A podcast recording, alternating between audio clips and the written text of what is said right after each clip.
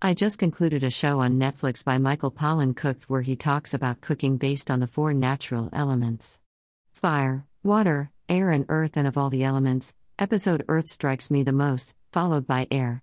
There are many ways to look at God, and sometimes, we are way we too focused on the spiritual, that we forget that He's present even in the little things around us, like a loaf of bread. One of the ways we can look at God is through food. In episode Earth, Sister Noella Marcellino, an American Benedictine nun, A.Ka. The cheese nun, is interviewed on the earth element with fermentation as the focus.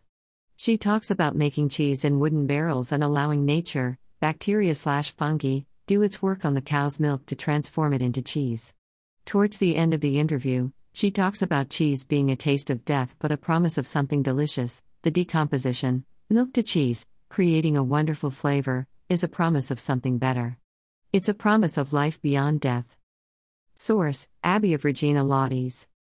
I'm struck by those words and I begin to think about food from farm to table.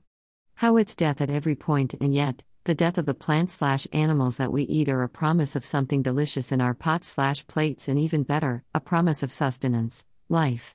The art of planting, harvesting, cooking, plating, eating, digesting is a miracle that proves the existence of God. God made man, man made food. How else do you explain the miracle of bread? From an indigestible kernel to a digestible loaf through a process of planting, wheat, harvesting, grinding, to flour, mixing, with water, fermenting, baking, eating. How bread is made slash parts of a loaf of bread. Did you know?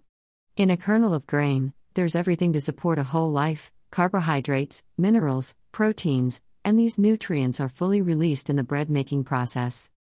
Wondering how bread making works? I found this interesting piece on the chemistry of bread making. Over and over again, food continues to teach me about life. This time, it was a lesson about God, nature, and His miracles through it.